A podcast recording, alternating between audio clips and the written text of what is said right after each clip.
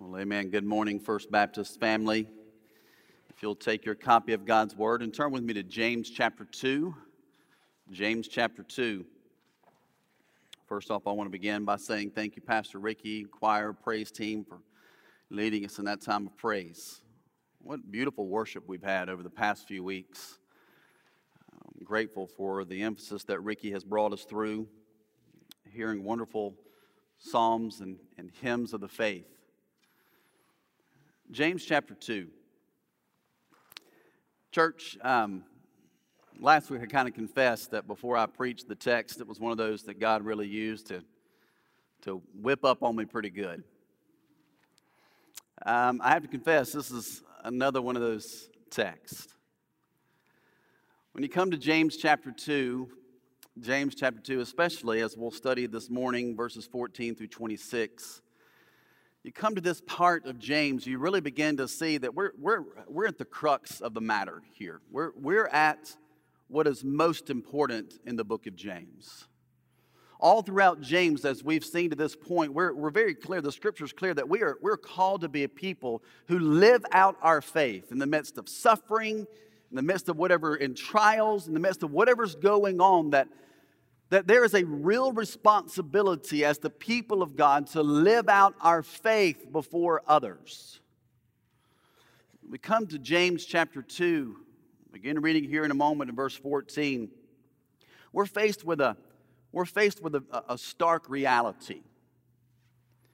In James chapter 2, the end of the chapter, we see a truth that is just, it's straightforward, it's poignant, that, that genuine faith in Jesus as the Savior is evidenced more by, by what we do than it's evidenced by, by what, we, what we claim or what we might even say. Genuine faith in the Lord Jesus Christ, having a true personal relationship with Him, will, hear me, will always result in his people living out their faith faithfully for others to see. Now, I know right now as we begin the passage, you might be saying, what, what happens if we make a mistake? Well, I've got news for you. You're going to make them. I'm going to make them. We're, we're going to continue to make mistakes. We're going to continue to struggle. We're going to continue to labor in this life and, and labor in a way that we're daily taking up the cross of Christ and denying ourselves and following after Him and, and living out the realities of our faith for everyone to see. It is going to be arduous. It is going to be difficult. It's going to be a, a real task and labor of love. But true faith True faith, genuine faith in the Lord Jesus Christ, as James teaches us here, always results in a faith that's evidenced by what we do and not simply or not solely by what we say. In this chapter, James describes a faith that ultimately has the appearance of life, but it's actually dead. In other words, we, we can say what, what we do reveals the reality of who we are now in Christ. Let me ask you any, any Walking Dead fans out there? Don't be ashamed. I know we're in a church, right? And be like, mm, I don't, should I raise my hand on that? Look, I, will be honest, and now I, I, made you raise your hands, and I'm gonna say I'm not a big fan. it, it's, it's okay if you watch it. I'm not, I'm not, not judging you in any way. Um, I, am just not a big fan. I, will be honest, I'm not crazy about The Walking Dead just because I'm not scared of zombies or anything like that. To me, it's just kind of creepy and gross. I just, I just don't like looking at what people say are zombies. Well, I got sad news. You see, right now we're living in the midst of what I sometimes call a zombie faith apocalypse. Right now, we're, we're living in a time where people, people are walking around and they act as if there's an evidence of life. And as James tells us, that our actions reveal the truth of the light that's in us. And, and we have people who are who are speaking as if they have, have the life but but when you look at them and you watch them they really are walking around like a bunch of zombies really not doing anything. Zombies or what people say are zombies are actually dead but look as if they have some kind of life well, instead of the walking dead, I like to refer to people who profess to have faith in Jesus Christ yet really do nothing for his glory. I like to call them the talking dead. We say it, we say it loud, we sometimes say it proud. We want people to know that we're professing believers, especially when we show up to church on Sunday. But as soon as we walk out the doors, as soon as we find ourselves in places in the world, as soon as we find ourselves around people who may not have a lot of affection towards believers, all of a sudden our actions, and at that point also maybe even our words, they, they begin to be suppressed because there's really a lack of genuine faith. There's a danger in that, church. There's a danger in that. There's a great reality. It's here. It's, it's, we're living amongst it. And it's been around since the day of James. And now we'll see in this passage the challenge that the Lord Jesus gives to us this morning. If you'll take your copy of God's Word and join me in James chapter 2, I'm going to ask if you'll stand in honor of reading God's Word. We'll pick up in verse 14. James 2, verse 14. What good is it, my brothers and sisters, if someone claims to have faith but does not have works? Can such faith save him? If a brother or sister is without clothes and lacks daily food, and one of you says to them, Go in peace and stay warm and be well fed, but you don't give them what the body needs, what good is that? In the same way, faith, if it doesn't have works, is dead by itself. Listen to what James says again. In the same way, faith, if it doesn't have works, is dead by itself. Verse 18. But someone will say, You have faith and I have works. Show me your faith without works, and I will show you faith by my works. You believe that God is one? Good. You believe it. Even the demons believe, and at least they're wise enough to shudder. Senseless person. Are you willing to learn that faith without works is useless? Wasn't Abraham, our father, justified by works in offering Isaac his son on the altar? You see that faith was active together with his works, and by works, faith was made complete. And the scripture was fulfilled that says, Abraham believed God, and it was credited to him as righteousness, and, was, and he was called God's friend. You see that a person is justified by works and not by faith alone. In the same way, wasn't Rahab the prostitute also justified by works in receiving the messengers and sending them out by a different route? For just as the body without the spirit is dead, so also faith without works is dead. Would you pray with me? Gracious, loving Father, I ask that as we dig into your word this morning, that Lord, you Lord, you would make it clear.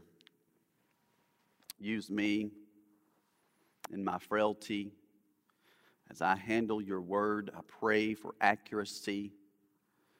I pray for clear interpretation. I pray, Lord, that you would illumine our minds to understand what this text means. Lord, in light of other scripture, how we live in this balance and what the word says. Lord, help us not to, to be confused. And help us, Lord, not even to live in fear, but Lord, help us to see that, that indeed you have saved us for a great and, and mighty purpose. Help us, Lord, to live our lives fully surrendered for you, so that in the end you might receive all the glory and honor and praise that is due you and you alone. We ask this in the name of Jesus Christ, our Savior and Lord. Amen. You may be seated. You see this morning where James picks up is he gives us this warning of the talking dead. He gives us this warning that there, there are those then and they're still around today that, that there are the talking dead that are amongst us. You see, in this passage, James addresses a person. Many scholars believe maybe he's an imaginary person, but he addresses a person who, who claims to have faith, but in the end has no deeds. A, a person who claims that you can separate faith from works. A person who says, Well, you know, I, I, I believe, I have faith, but, but I don't have to do anything now, right? I just, I just have received that faith and, and now I'm all good. James begins to give this warning. It was an issue that was, that was common throughout James's day, and so he deals with the issue head on. He just, I mean, he just goes straight to the straight to the problem, straight to the issue that was facing him and his day. Now, listen, we have to be very careful how we deal with this text because the possibilities for misunderstanding and misinterpretation are very serious. Unfortunately, there have been many who have preached a, a, an inaccurate gospel based off of James 2. There, there have been those that have tried to make this argument that, well, really, then, in order to receive salvation, you have to have faith and works. There's a danger in that. In fact, when we read James chapter 2, we, we, have, to, we have to look at James chapter 2, and not, not just in the immediate context, but in the context of all Scripture. You see, what James does here is he teaches that true saving faith is a, is a transforming force.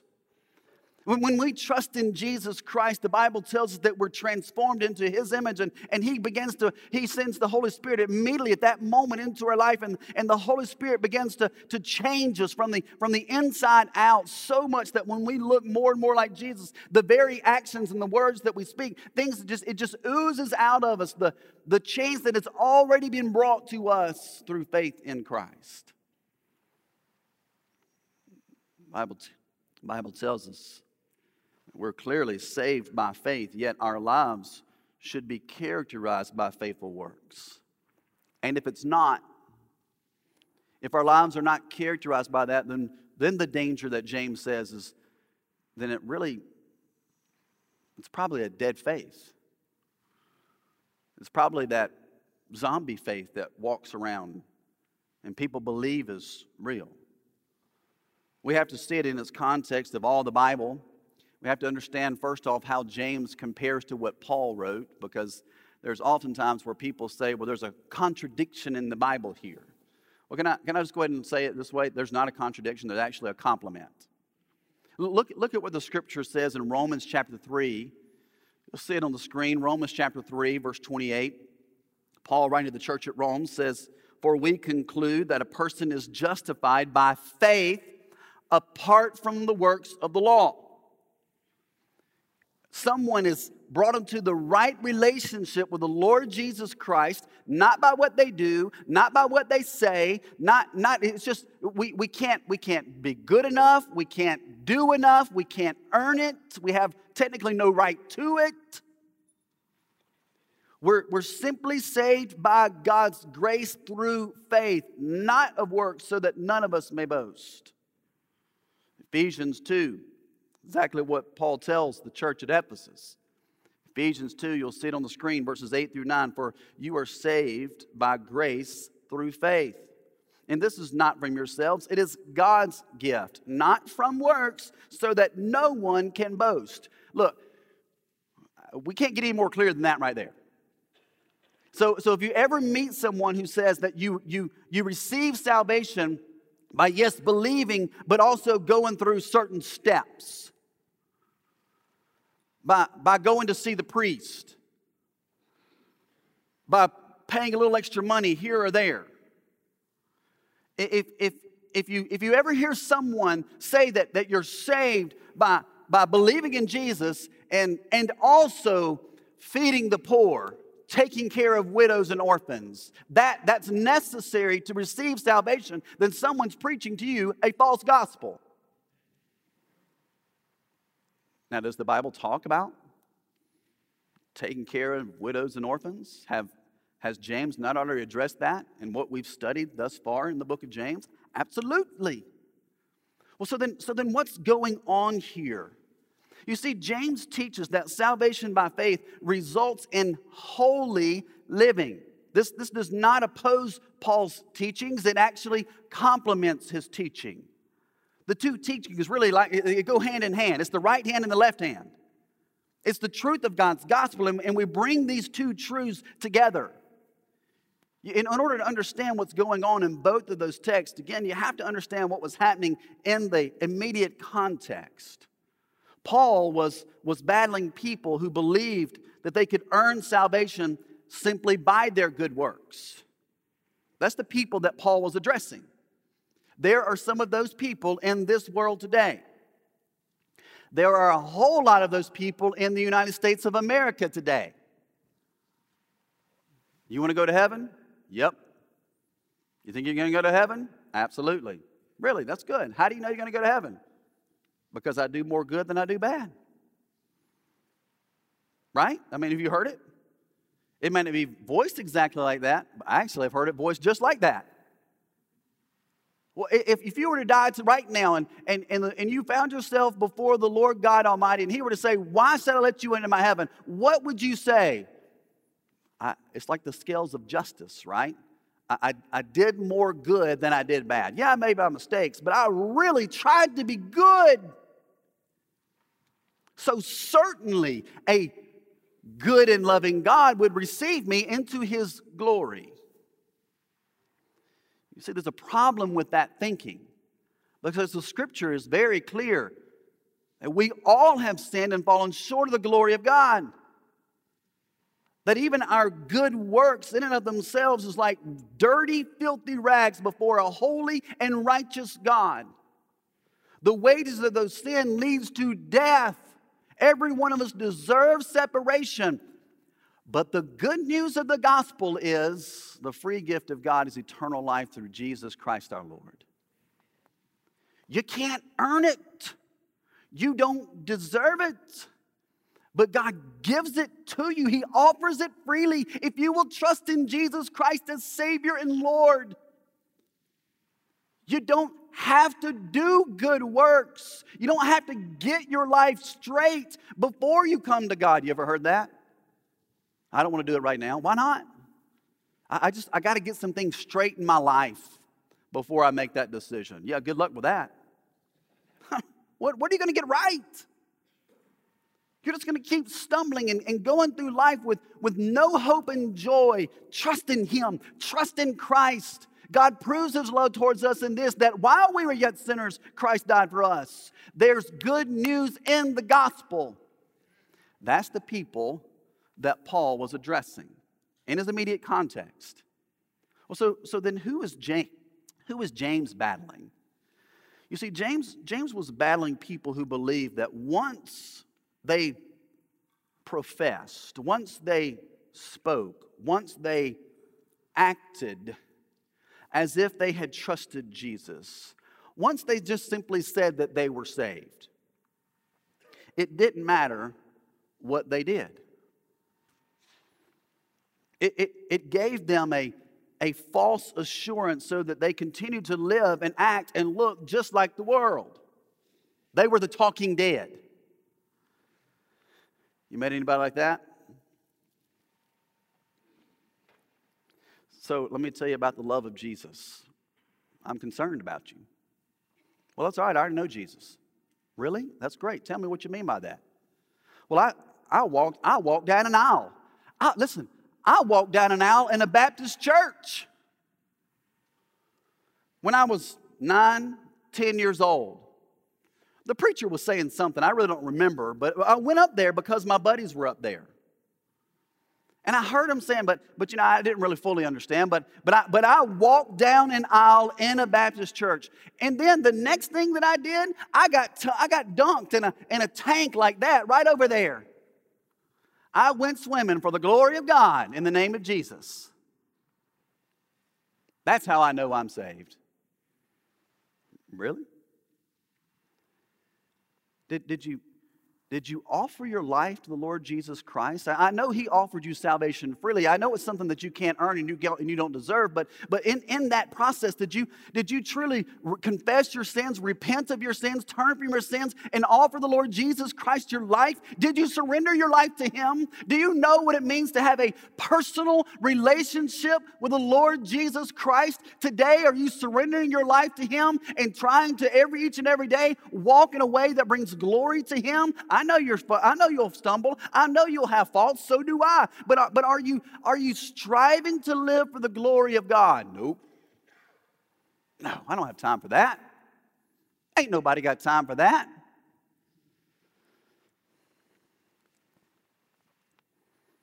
I'm having too much fun. I, I like this sin. I know it's a sin.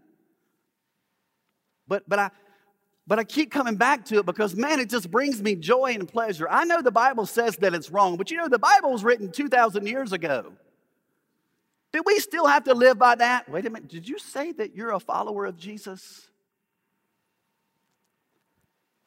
That's the people that James was talking to.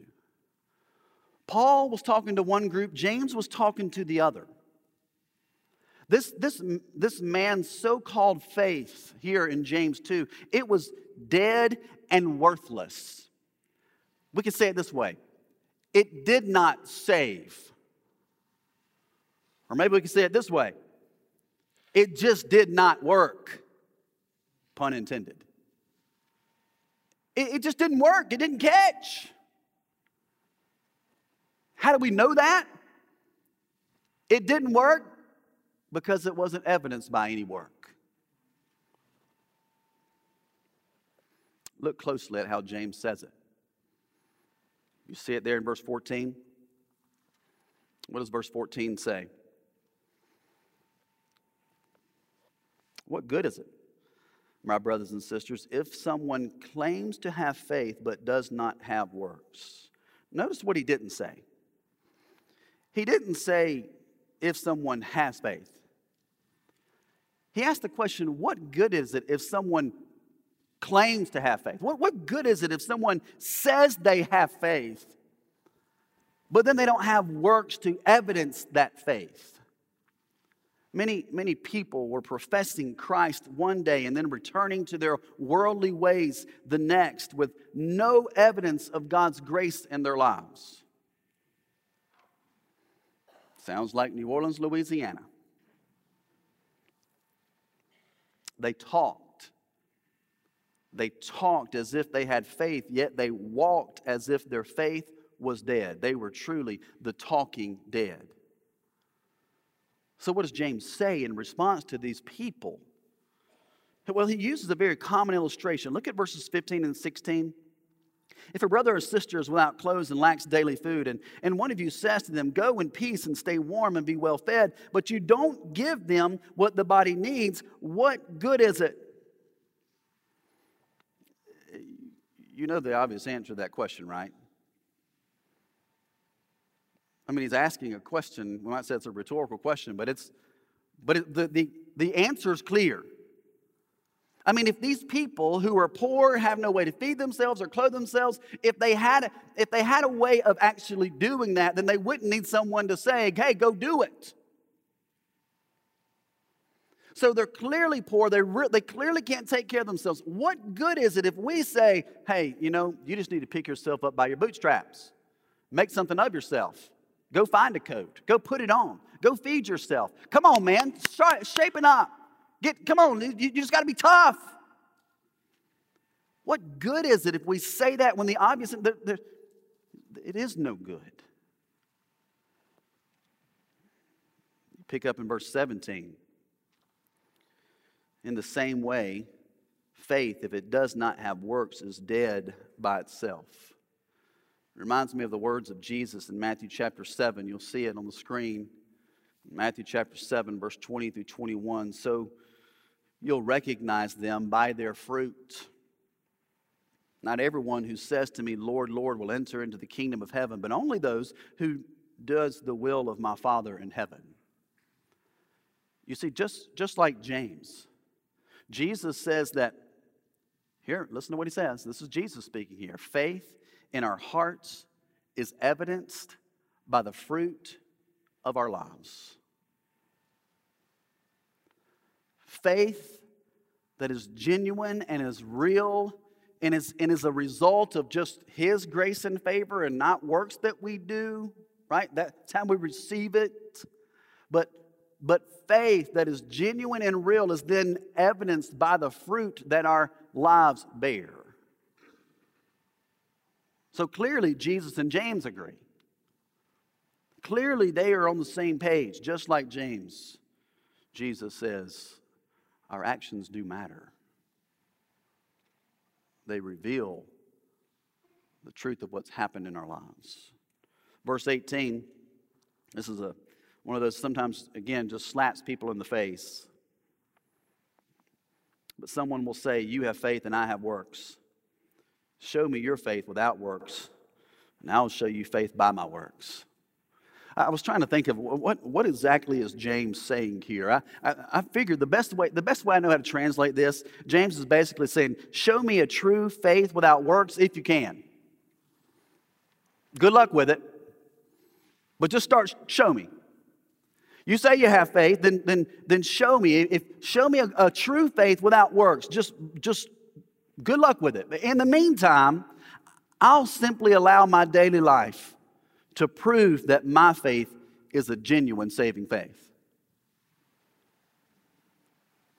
Verse 19 serves as a warning. You believe that God is one? Good. Even the demons believe and they shudder.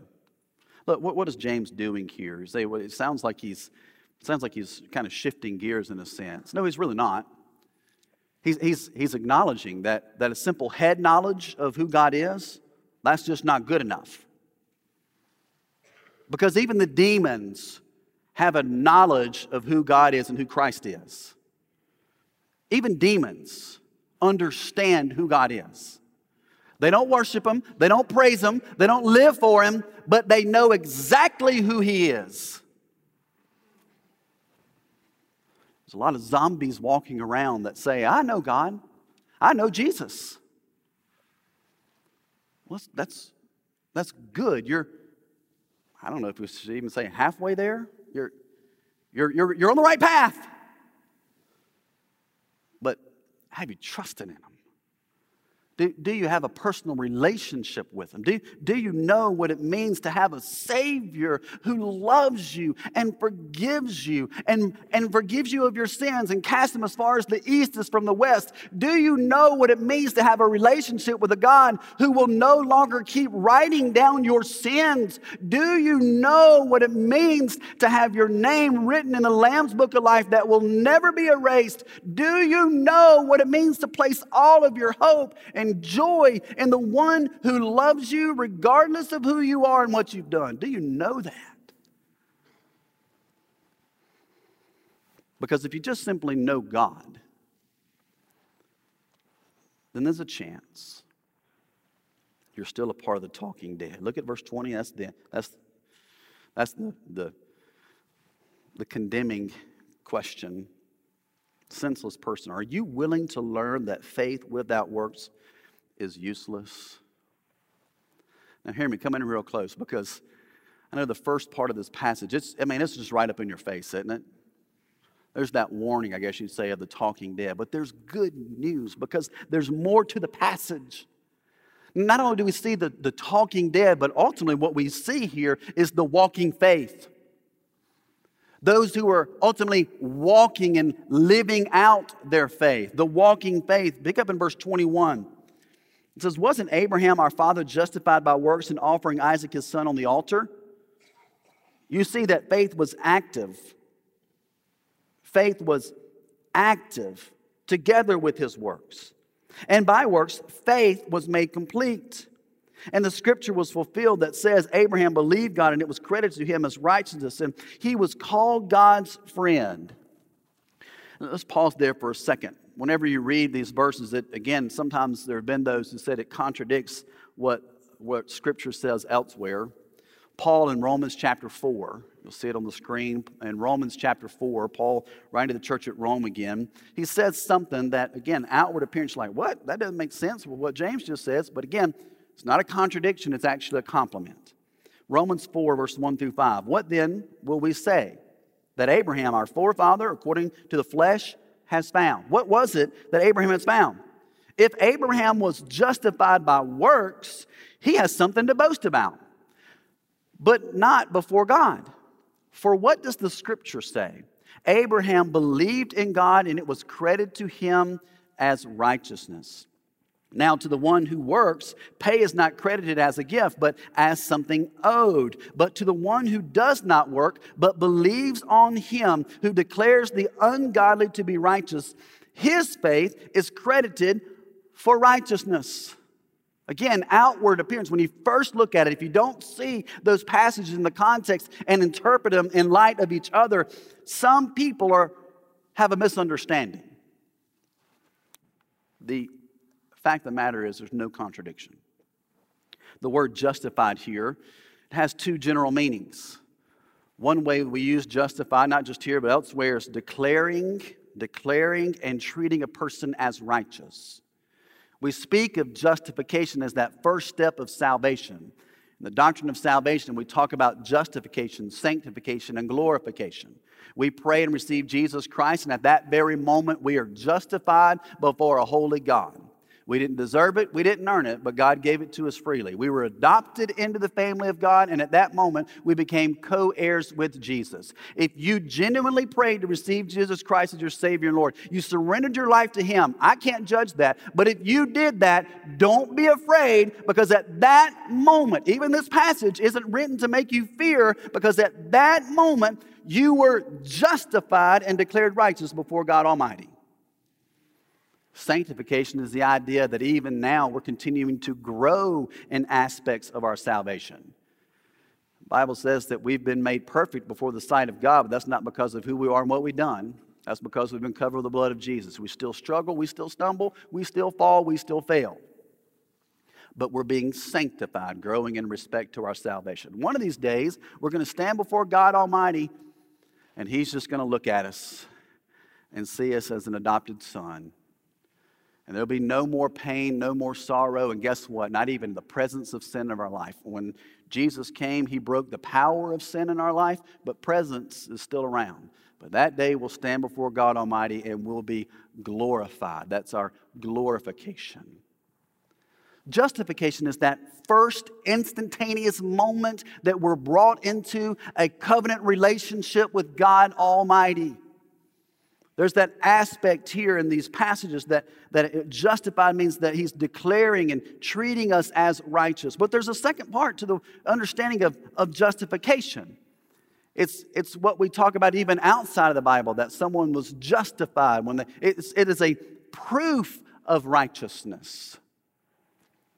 This justification also can be the proof of righteousness that even might have been unearned and undeserved. Abraham was declared righteous many years before, according to Genesis 15. When he offered Isaac up on the altar, he was, he was declared righteous before that. So, this justified was the proof of his righteousness. When Abraham offered up his son and, and God intervened, that's not what saved him. That was the evidence of God already declaring him as righteous. That was the evidence of God already saying, Hey, Abram, I've got a job for you. Who, me? God? What are you talking about? I, I, don't, I, don't, I don't think you got this right. I choose you. He was justified in that way. But then he does this action and it, and it proves his justification. The same can be said about Rahab in Joshua chapter 2. There, where you say, Why are you talking about Rahab? Look again at verse 24. You see that a person is justified by works and not by faith alone. That's that proof. Their, their, their faith is proved by that justification. In the same way, wasn't Rahab the prostitute also justified by works and receiving the messengers and sending them out by a different route? This Rahab. She helped the Israelite spies, right, escape. What was going on? She, she had already believed. She already had faith that God had a great plan for Israel. So then she acted upon that, that certainty of God's providence and God's, and God's moving in the situation. Her actions proved her justification. James, in this passage, he gives us these examples of two people who were the walking faith. Now, if we really started to dig in, we could see, I'm sure, uh, we know Abraham for sure, but maybe even Rahab. If we, well, obviously, Rahab was, she was called out of a, out of a rough life, right? A rough situation. You can read about her later. She'd, she'd fit in well in the city of New Orleans. She, she, was, she was caught out of a rough situation. Abraham, I mean, look, dude was just rough all around the edges, anyways. Uh, uh, we, we can see these people who, who weren't, weren't good enough, weren't smart enough, who, who weren't liked enough. God chose them. Says, I'm, I'm going to show you my favor and I'm going to use you for my glory. And their actions began to prove the relationship they already had with God. And they were walking faithfully. I'm sure at times still stumbling, still, still making mistakes, but they were walking faithfully, step after step after step after step. And the people of God said, There's someone. There's someone whose life is evidence of their relationship with the Lord Jesus Christ. Ending with verse 26 For just as the body without the spirit is dead, so also faith without works is dead. Hear me. It cannot be stressed enough that no one can be saved by good works. I know that's not specifically what James is addressing here, but it, it cannot, that's obviously Pauline theology, but, but, but, but James doesn't disagree with it. It absolutely cannot be stressed enough that, that no one can be saved by good works. Salvation is entirely by grace alone, through faith alone. That is how we receive salvation. This morning, if you're here and you say, I, am I'm, I'm confused, let me explain it really quickly and really simply. You've heard it, but one more time Romans 6 23. The wages of your sin is death. You deserve to be separated from a loving God. But the good news of the gospel is the free gift of God through salvation through, through Jesus Christ the Lord. That's if you will repent of your sins, if you'll acknowledge who you are, you'll acknowledge your shortcomings, you acknowledge your failure, if you'll just pray and trust and, and receive Christ and, and surrender your life to Him, give Him your all. It costs you absolutely nothing other than you repenting of your sins and trusting in Him. I cannot stress it enough. You see, we live in a very heavily Catholic culture where some believe, and let's just be honest, if you really want to study Catholic theology, where it's even it's even taught that salvation is a result of faith and good works we live in a society where many people have been raised on that understanding. Yes, you can be saved, and yes, it comes through faith, but it's faith and something. I'm not trying to step on toes. I'm not trying to be, trying to, not trying to disregard. We, we can talk about all the councils. We can, I, I, I've, I, will sit and have that conversation with you sometime, but, but, it, but it's not just a Catholic culture. It's just, it's our world. It's our Western society. That, that there are many, many people who believe that in order to be saved, you trust in Jesus and you have to do certain things. If you do those together, then you receive salvation. The scripture is very clear. Salvation comes by God's grace alone, through faith alone, in Christ alone, period.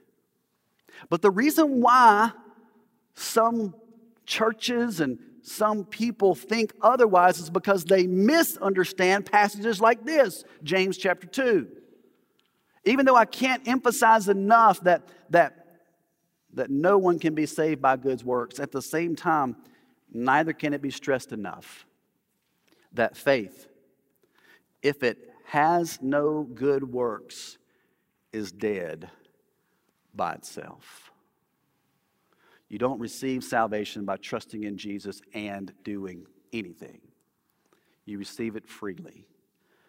But if you truly receive it, James says, then your life should prove it. Salvation cost us nothing. To receive it cost us nothing. After that, there's no other way to say it. After we receive it, we should have the understanding that it should cost us everything. Catch it? There's a lot of talking dead walking around us today. When the scripture clears that we need to be a walking faith. Faith without good works is dead. Works without faith lead to death. So I want to ask you a question, a couple questions. How, how do you know that you've been saved? How do you know that? Is your confidence placed in Christ and Christ alone? How do you know? I, am not questioning you personally because I, I can't, I'm not your judge. I can't, nobody in this, even the person sitting here, nobody can judge you. I, I don't know how to do it. How do you know that you've been saved? Are, you relying upon good works? Are you one of those people this morning who says, I, I've, I feel certain that I'm saved because of my good works. Even the person who feels pretty certain that they've trusted in Jesus, we still can fall into that trap. Well, the only way I know it is because of my good works. No, no, even that's not true. It, it's still placed in God's grace and faith in Christ and Christ alone. That's where our hope comes from. That's where our certainty comes from. That's where our joy belongs. Are you relying upon good works to get you into heaven? Or, or have you truly received Christ by faith alone? Are you a zombie? Are, are you one of those who says, Yeah, I believe in Jesus, but I'm going to keep living like I want to live? I'll try to do some good works here and there, but you know, I, I, I'm, I'm going to just presume upon the grace of God. Paul jumps in in Romans 6. You want to talk about some Pauline literature. He says, How should we who died to sin continue to live in it? Shall we who've died to sin continue to live in the voice where, where we just we presume upon the grace of God? You know what Paul says? Absolutely not. So that's clearly where Paul agrees with James. Are, are you a zombie? Saying you have faith, but doing absolutely nothing to prove it. And, and maybe your life would disprove it. Do your works. Prove that you have true saving faith. Church, this is a serious matter. It is a serious matter. We can be a people who live confidently in God's grace, living for His glory, seeking to please Him, delighting in Him fully, finding all of our joy in Him and in Him alone. We have that ability now because He's given us that ability. And as we walk deeply and intimately with Him, then we'll naturally do things like take care of the poor. And specifically, James has talked about provide for widows, take care of orphans, feed the poor, clothe them. Those are just a few examples of many things that we can do as believers to evidence our faith. It won't save us, but we can evidence our faith. Don't fall into the trap that we have to do things to earn our salvation or to even keep it. Just live for the glory of God each and every day. Would you pray with me? Heavenly Father, we thank you for your love, your mercy, and your grace. We thank you for your kindness. Lord, I pray now as we dive into this time of commitment. Lord, I pray that you would just you would speak to our hearts continually. Lord, right now, if there's anyone here this morning who is still struggling with what it means to receive justification, to be justified before a holy and righteous God, someone who still doesn't understand what salvation is based upon. Lord, I pray that, that right now, the Holy Spirit, you would move them to come forward and speak to one of us here at the front. Lord, they confess their sins, repent of their sins, and trust in Christ and receive salvation. Lord, I also pray that we as your people would be serious about living out our faith.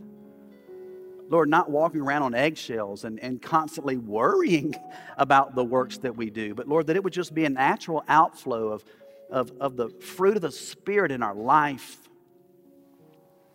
That, Lord, we would, we as your people, as we take up our cross daily and deny ourselves and walk after you, that we would care more about the people around us, that we would have a, a burden for the lost, that, that we, would, we would be moved and, and stirred by, by the orphan and the widow, the poor.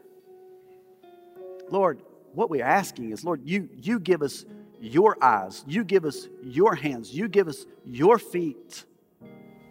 Teach us, Lord, how to love the way you first loved us. Lord, we, we acknowledge that we still fall short. We acknowledge that we struggle. But Lord, I pray that you would help us, your people, to recommit today to live a life that brings glory to you and you alone. Lord, speak to our hearts. Move in our lives now. Do a work in us as we commit to surrender all to you this day. And we ask it in the name of Jesus Christ, our Savior and Lord. Amen. I'm going to